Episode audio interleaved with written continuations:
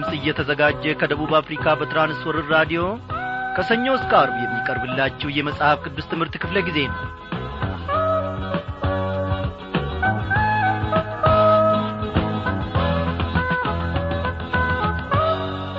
በየስፍራ ሆናችሁ ይህንን የራዲዮ መልእክት ለማዳመጥ የቀረባችሁትን ታላላቆችና ታናናሾች ሰላምታችን በጌታ በኢየሱስ ክርስቶስ ስም ይድረሳችሁ። እንደምናመሻችሁ እንላለን። በዛሬው ምሽት ክፍለ ጊዜ ጥናታችን ተከታታዩን የአንደኛ ዮሐንስ መልእክት ጥናታችንን እንቀጥላለን ማለት ነው ከምዕራፍ አራት። በዛሬው ምሽት እግዚአብሔር አምላካችን እነሆ ከወትሮ በበለጠ ሁኔታ በመንፈስ ቅዱስ አስተማሪነት ተገልጦ ደግሞ ድንቅን ነገር ያስተምረናል። በእውነት በሕይወት ዘመናችን የሚረባንን እነሆ እግዚአብሔር መንፈስ ቅዱስ ደግሞ ሊያስተምረን ማዕዱን አዘጋጅቷል። እያንዳንዳችን በተሰበረ ልብ በተዘጋጀ ልብ ወደ እርሱ እንቀርባለን። ስሙ ይክበር ይመስገን። እንግዲህ ተከታታዩን ትምህርታችንን ከመቀጠላችን አስቀድመን ይህንን ዝማሬ ደግሞ እንጋብዛችኋለን። እስከ መጨረሻው ከእኛ ጋር እንደምትሆኑ ባለሙሉ ተስፋ ነን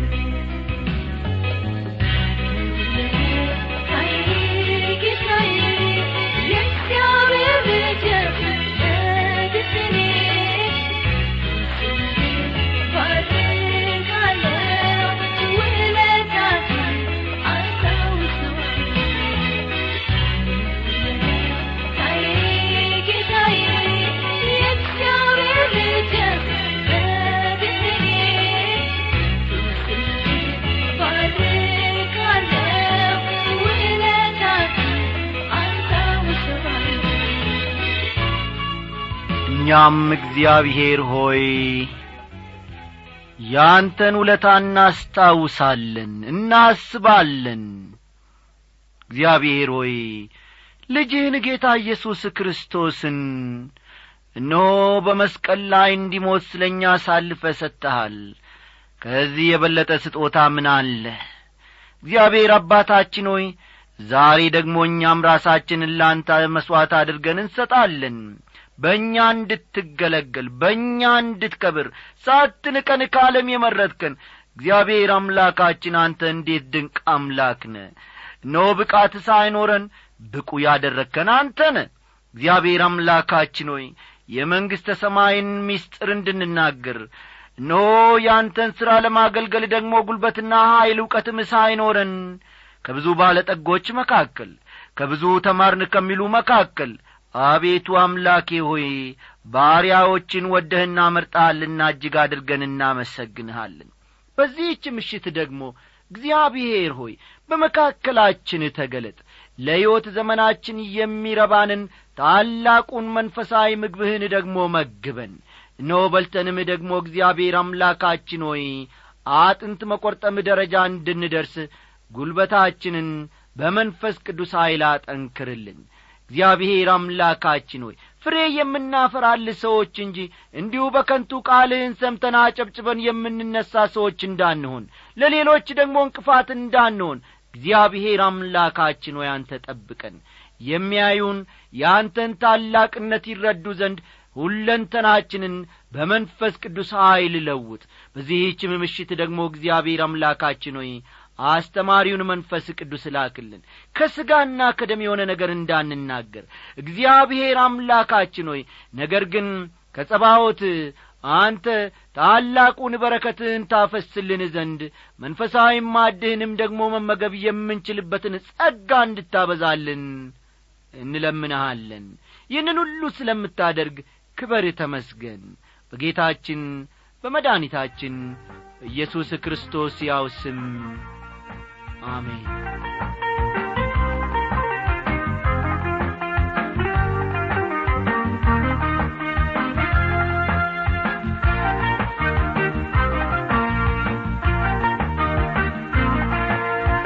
በጌታ የተወደዳችሁ ክብሯን አድማጮቼ እነሆ ከአንደኛ ዮሐንስ ምዕራፍ ሦስት ትምህርት ብዙ ከተማርን በኋላ መንፈስ ቅዱስም ደግሞ ስንቁን ከሰነቀልን በኋላ ወደ ምዕራፍ አራት በመጨረሻ ሰዓት ላይ ተሸጋግረን አንዳንድ ነጥቦችን መመልከታችን የሚታወስ ነው።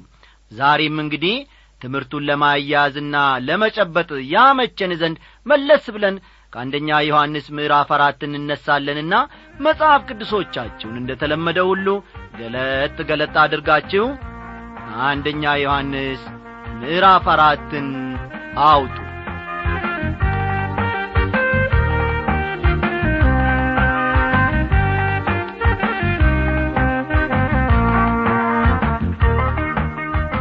በትላንትናው ምሽት ክፍለ ጊዜ ጥናታችን ላልነበራችሁ ያመቻልና የአንደኛ ዮሐንስ ምዕራፍ አራት አብይ ሐሳብን እሰጣችኋለሁ ወይም ደግሞ ነግራችኋለሁ ዋናው የአንደኛ ዮሐንስ ምዕራፍ አራት አብይ ሐሳብ ስለ ሐሰት አስተማሪዎች የተሰጠ ማስጠንቀቂያ ነው። ፈጠን ፈጠን በሉ። ስለ ሐሰት አስተማሪዎች የተሰጠ ማስጠንቀቂያ የተሰጠ ማስጠንቀቂያ እግዚአብሔር ፍቅር ስለ መሆኑና እግዚአብሔር ፍቅር ስለ መሆኑና እርስ በርስ መዋደድ እርስ በርስ መዋደድ የሚገባን ስለ መሆኑ እርስ በርስ መዋደድ የሚገባን ስለ መሆኑ የሚሉት ናቸው። ስለ ሐሰት አስተማሪዎች የተሰጠውን ማስጠንቀቂያ እስቲ ቀደም ብለን እንመልከት። አንደኛ ዮሐንስ ምዕራፍ አራት በጣም አስቸጋሪ ከሚባሉ የቅዱሳት መጻሕፍት ክፍሎች አንዱ መሆኑን ባለፈው ምሽት ክፍለ ጊዜ ጥናታችን መጥቀሳችን የሚታወስ ነው። በዚህ ምዕራፍ ውስጥ ስለ መናፍስት ዓለም እንመለከታለን። እንደ እውነቱ ከሆነ ደግሞ ስለዚህ ጉዳይ ብዙ የምናውቀው ምንም ነገር የለንም። በሁለተኛ ደረጃ ደግሞ በመናፍስት ግዛት ውስጥ እንዳለን ቃሉ ይናገራል። በረጅም ዘመን አገልግሎቴ የተረዳሁት ነገር ቢኖር ስለ ዲያብሎስ በሰበክኩበት ወይም ባስተማርኩበት ጊዜ ሁሉ በቤተ ክርስቲያን ውስጥ ወይም በተሰበሰብንበት የጸሎት ስፍራ አንድ ዐይነት እንቅፋት ወይም መሰናክል ሲገጥመኝ ማየቴ ነው ያን ጊዜ ይህንን ስለ ዲያብሎስ ትምህርት ሳስተምር ያለ ወትሮው ሕፃናት ካሉ ሕፃናት መንጫጫት ይጀምራሉ። ያለ ወትሮው ሰው ይገባል ሰው ይወጣል። ማለትም ወጪና ገቢ ሰው ይበዛል። ከዚህም የተነሣ የሰዎች ትኩረት ይበታተናል። ቅድም በሰላም ሁኔታ ቁጭ ብሎ ያለ ሰው እንደ ገና ብድግ ይልና ቦታውን ከስፍራ ስፍራ ይቀያይራል ሰይጣን እንዴት እንደሚሠራ ማየት እጅግ ይገርመኛል። ይህ ክፍል በጣም አስፈላጊና ሰፊ ነው። ስለሆነም ከሚገባ በላይ ጠልቀን እንዳንገባበትና ከሌላው ትምህርት እንዳያዘናጋን በተቻለ መጠን ቁጥብ መሆን እፈልጋለሁ።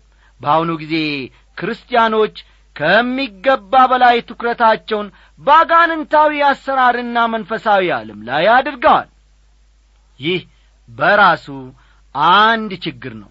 እንዲያውም አደገኛ የሚሆንበት ሁኔታም አለ። እንደ እውነቱ ከሆነ ደግሞ መጽሐፍ ቅዱስም ቢሆን ስለዚህ ጉዳይ ብዙ የሚለው ነገር የለውም። በመጀመሪያዎቹ የምዕራፉ ስድስት ቁጥሮች ዮሐንስ ስለ ሐሰተኛ መምህራን ወይም ነቢያት ማስጠንቀቂያን ይሰጣል። ቀደም ሲል የእግዚአብሔር መንፈስ ቅባት እንደ ተሰጠንና ከዚህ መንፈስ ቅባትም የተነሣ የእግዚአብሔር የሆኑ ነገሮችን መረዳት እንደምንችል ተናግሮ እንደ ነበር ይታወሳል። ማ? ዮሐንስ። እስቲ ምዕራፍ አራት ቁጥር አንድን እናንብብ። ወዳጆች ሆይ መንፈስን ሁሉ አትመኑ። ነገር ግን መናፍስት ከእግዚአብሔር ሆነው እንደሆነ መርምሩ። ብዙዎች ሐሰተኛ ነቢያት ወደ ዓለም ወጥተዋልና ይላል መጠነኛም ቢሆን እንኳ መጽሐፍ ቅዱስ ስለ መናፍስት ዓለም የሚናገረው ነገር አለው። ለምሳሌ ያክል መዝሙር አንድ መቶ አራት ቁጥር አራት መዝሙር አንድ መቶ አራት ቁጥር አራት መላእክቱን መናፍስት አገልጋዮቹንም የእሳት ነበልባል የሚያደርግ ይላል። ይህም እንደ ገና በዕብራውያን ምዕራፍ አንድ ቁጥር ሰባት ተጠቅሶ እናገኛለን ስለ መላእክትም መላእክቱን መናፍስት አገልጋዮቹንም የእሳት ነበልባል የሚያደርግ ይላል። ይህ በዕብራውያን ምዕራፍ አንድ ቁጥር ሰባት ተጠቅሶ ይገኛል። ጥቂት ዝቅ ብለን በዚሁ ዕብራውያን መልእክት የመጀመሪያው ምዕራፍ ላይ ሁሉ መዳንን ይወርሱ ዘንድ ስላላቸው ለማገዝ የሚላኩ የሚያገለግሉም መናፍስት አይደሉምን? የሚልን ቃል እናነባለን። ዕብራውያን ምዕራፍ አንድ ቁጥር አሥራ አራት። ዕብራውያን ምዕራፍ አንድ ቁጥር አሥራ አራትን ተመልከቱ። ይሁን እንጂ ዋናው ትኩረታችን መንፈስ ቅዱስ ለቤተ ክርስቲያን የሚያደርገው አገልግሎት ላይ እንጂ በመላእክት አገልግሎት ላይ መሆን የለበትም። እግዚአብሔርን የሚያገለግሉ መልካም መላእክት ብቻ ሳይሆኑ በእግዚአብሔር ላይ በተቃዋሚነት የተሰለፉ መላእክት መኖራቸውንም መረዳት አለብን። መጽሐፍ ቅዱስ ሁለቱንም መናፍስት በማለት ነው የሚጠራቸው። ተመልከቱ። መጽሐፍ ቅዱስ ሁለቱንም መናፍስት በማለት ይጠራቸዋል። ክርስቶስ በዚህ ምድር ባገለገለበት ዘመን እርኩሳን መናፍስት እየጮኹ ከሰዎች ይወጡ እንደ ነበር በወንጌሎች ውስጥ ተጽፏል። አጋንንት ብለን የምንጠራቸውም እነዚህን ርኩሳን መናፍስት ነው። መጽሐፍ ቅዱስ መንፈሳዊ ውጊያ ውስጥ እንደሆንና ለዚህም መንፈሳዊ ውጊያ የእግዚአብሔርን ዕቃ ጦር ማንሳት እንዳለብን ያብራራል።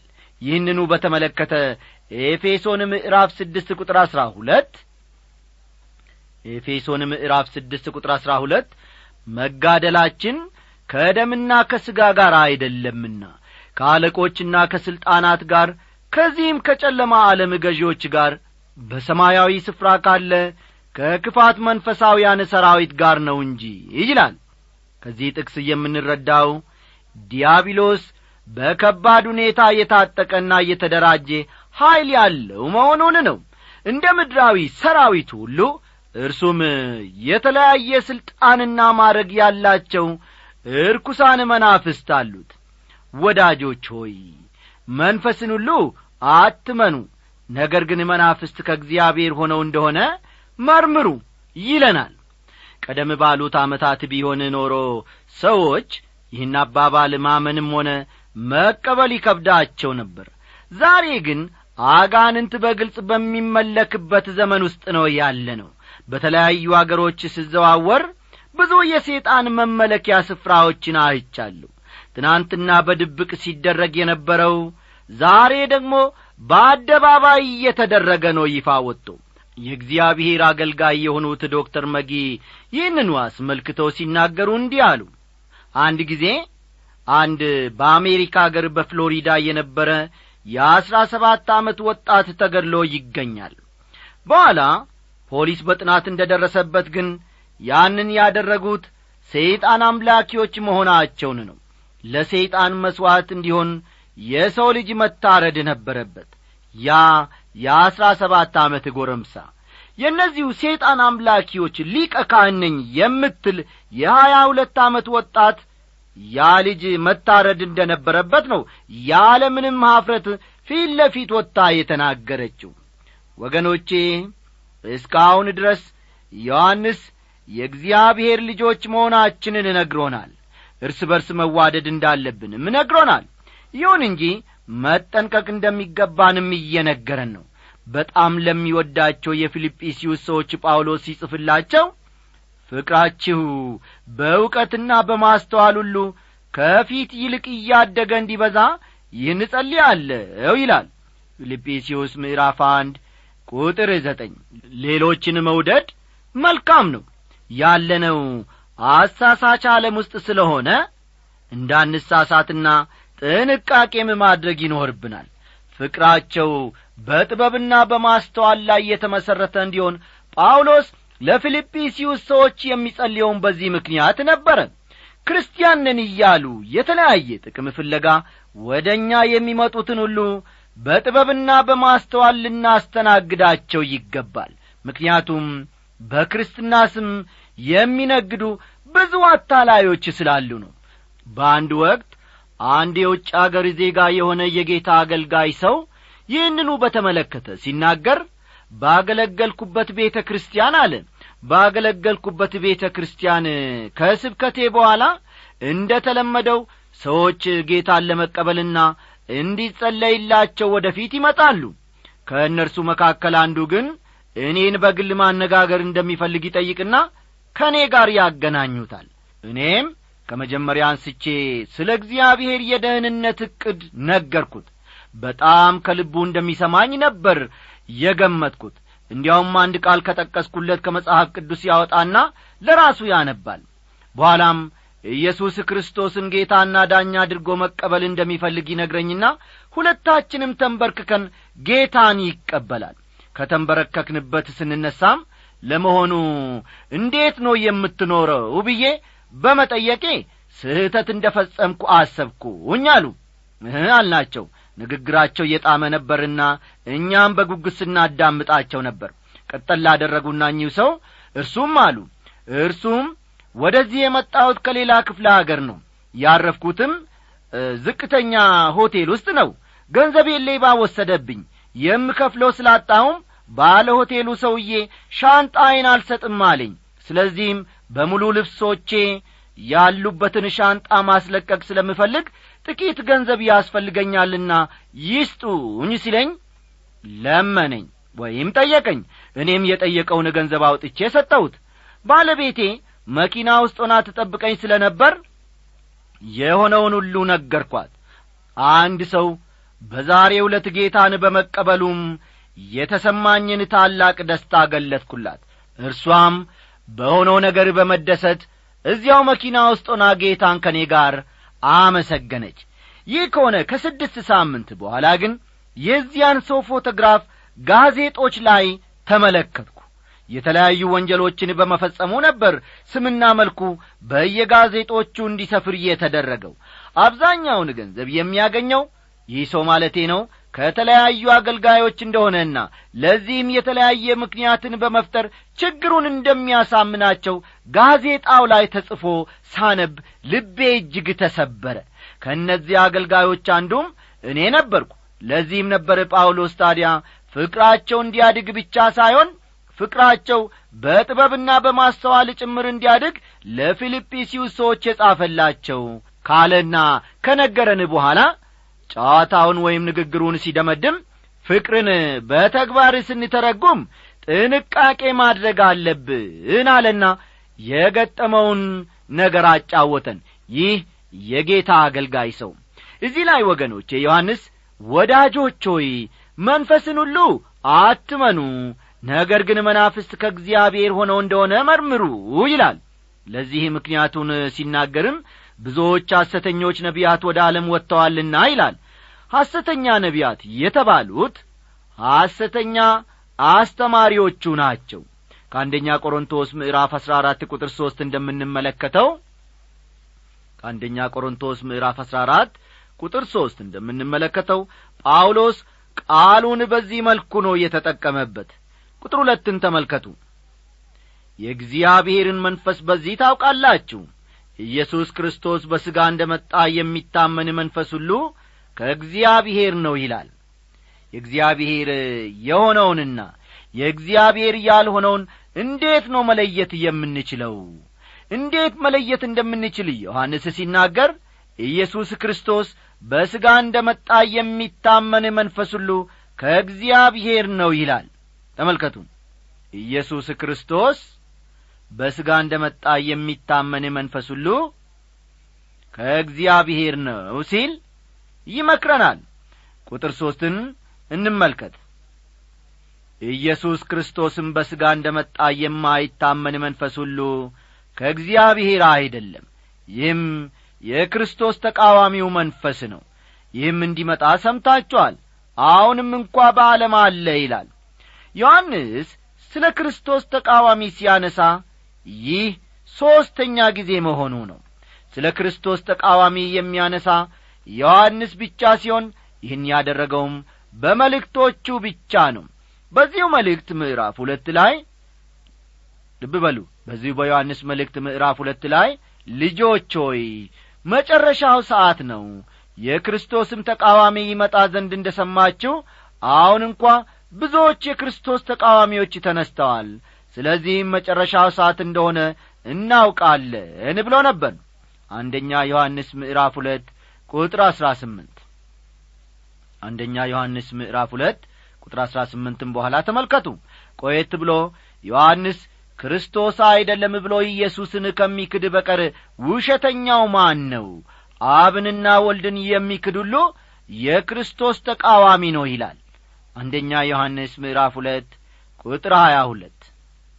አንደኛ ዮሐንስ ምዕራፍ ሁለት ቁጥር ሀያ ሁለት ተቃዋሚ የሚለው ቃል ሁለት ትርጉም ሊኖረው ይችላል። አንደኛው ትርጉም ተቃራኒ ማለት ሲሆን አንደኛው ትርጉም ተቃራኒ የሚል ሲሆን ሁለተኛው ትርጉም ደግሞ በምትክ ማለትም የክርስቶስ ምትክ መሆን እችላለሁ የክርስቶስ ምትክ መሆን እችላለሁ መሆን እችላለሁ የሚል ትርጉም አለው። ቅዱሳት መጻሕፍትም ይህንኑ አበክረው ይናገራሉ። ብዙዎች እኔ ክርስቶስ ነኝ እያሉ በስሜ ይመጣሉና ብዙዎችንም ያስታሉ ይላል። ማቴዎስ ምዕራፍ 24 ቁጥር 25ን ተመልከቱ። ማቴዎስ ምዕራፍ 24 ቁጥር አምስት ራእይ ምዕራፍ አሥራ ሦስት ደግሞ በመጨረሻው ዘመን ስለሚነሱ ሁለት አውሬዎች ይናገራል። የመጀመሪያው አውሬ ራሱ የክርስቶስ ተቃዋሚ ሲሆን ዓለማችንን የሚገዛ የፖለቲካ መሪም እርሱ ነው። ይህንም ባለፈው ክፍለ ጊዜ ጥናታችን በደንብ ተመልክተናል። ራእይ ምዕራፍ አሥራ ሦስት በመጨረሻ ዘመን ስለሚነሱ ሁለት አውሬዎች ይናገራል። የመጀመሪያው አውሬ የክርስቶስ ተቃዋሚ ሲሆን የመጀመሪያው አውሬ የክርስቶስ ተቃዋሚ ሲሆን ዓለማችንን የሚገዛ የፖለቲካ መሪም እርሱ ነው። ሁለተኛው ደግሞ ሃይማኖታዊ መሪው ሲሆን እርሱም ለፖለቲካዊ መሪው ነቢይ ሆኖ ያገለግላል። ሁለተኛው ደግሞ ሃይማኖታዊ መሪው ሲሆን እርሱም ለፖለቲካው መሪ ነቢይ ሆኖ ያገለግላል። ነቢይ ሆኖ ያገለግላል። ዓለም ሁሉ የመጀመሪያውን አውሬ እንዲያመልከው ያደርጋል። እንግዲህ ስለ ክርስቶስ ተቃዋሚ በቅዱሳት መጻሕፍት የተነገረውን ሁሉ የሚፈጽሙ እነዚህ ሁለት ሰዎች ናቸው ማለት ነው። የዘመናችን ስልጣኔ ወደዚያ የክርስቶስ ተቃዋሚ ወደሚገለጥበት ዘመን እያመራ ነው። ታላቅ የሃይማኖት መሪ ይነሳና በእርሱ መሪነት ስር የዓለማችንን ሃይማኖቶች በሙሉ ያዋህዳቸዋል። በአሁኑ ጊዜ ይህን የማድረጉ እንቅስቃሴ በስፋት እየታየ ነው ፖለቲካውን በተመለከተም ይህም እየተደረገ ነው። ይህንን ከብዙሃን መገናኛ ማለትም ከጋዜጦች ከመጽሔቶች ከሬዲዮ ከቴሌቪዥንና የመሳሰሉት ሁሉ በየጊዜው እናነባለን እንሰማለንም። የክርስቶስ ተቃዋሚ ለጊዜውም ቢሆን ለዓለማችን ሰላምን ያስገኛል። ይሁን እንጂ በዚያው ልክ ከዚህ ቀደም ታይቶ የማይታወቅ የፍርሃትና የሽብር ጊዜ ይሆናል። ሐዋርያው ዮሐንስ አሁን እንኳ ብዙዎች የክርስቶስ ተቃዋሚዎች ተነስተዋል ይላል አንደኛ ዮሐንስ ምዕራፍ ሁለት ቁጥር አሥራ ስምንት። እርግጥ ነው ወገኖቼ በአሁኑ ጊዜ በተለያየ ስፍራ የክርስቶስ ተቃዋሚዎች ሊኖሩ ይችላሉ። ያም ሆኖ ግን ዋናው የክርስቶስ ተቃዋሚ ገና አልመጣም። የሐሰት አስተማሪዎች ዓለማችንን ቀስ በቀስ ወደዚያው እየወሰዷት ነው። በመጨረሻ ለሚመጣው የክርስቶስ ተቃዋሚም እያዘጋጇት ነው የምዕራፍ አራት መጀመሪያ ስድስት ቁጥሮች ማስጠንቀቂያዎች ናቸው። ነገሮችን ቆም ብለን እንድናይና እንድናገናዝብ ፍቅራችን በማስተዋልና በእውነት ላይ የተመሠረተ እንዲሆን ያሳስባል። አማኞችን መውደድ አለብን ሆኖም እነዚህ አማኞች የሐሰት አስተማሪዎች አለመሆናቸውን ደግሞ እርግጠኞች መሆን አለብን። እላይ ላዩን ሲያዩአቸው እውነት የሚመስሉ ብዙ ሐሰተኛ ትምህርቶች በስተዋልና መናፍስትን መለየት መቻል አለብን ወገኖቼ። የሐሰት መምህራኑ የክርስቶስን በሥጋ መገለጥ ይክዳሉ። አንዳንዶች ደግሞ ክርስቶስ ከድንግል ማርያም መወለዱ ይህን ያክል አስፈላጊ አይደለም ይላሉ። ምክንያቱም የሐሰት መምህራኑ ችግር የሚጀምረው ከዚህ ነጥብ በመሆኑ የክርስቶስ ከድንግል ማርያም መወለዱ ለመሠረታዊ እምነታችን በጣም አስፈላጊ ነው። ዛሬ የክርስቶስን ከድንግል ማርያም መወለድ የካደ ሰው ነገ ክርስቶስ ለዓለም ኀጢአት መሰቀል መሞቱን ትንሣኤውንና ሌሎችንም መሠረታዊ ትምህርቶችን መካዱ የማይቀር ነው። እግዚአብሔር በእውነቱ ለዘላለሙ ይጠብቀን። የዛሬው ትምህርታችን እንግዲህ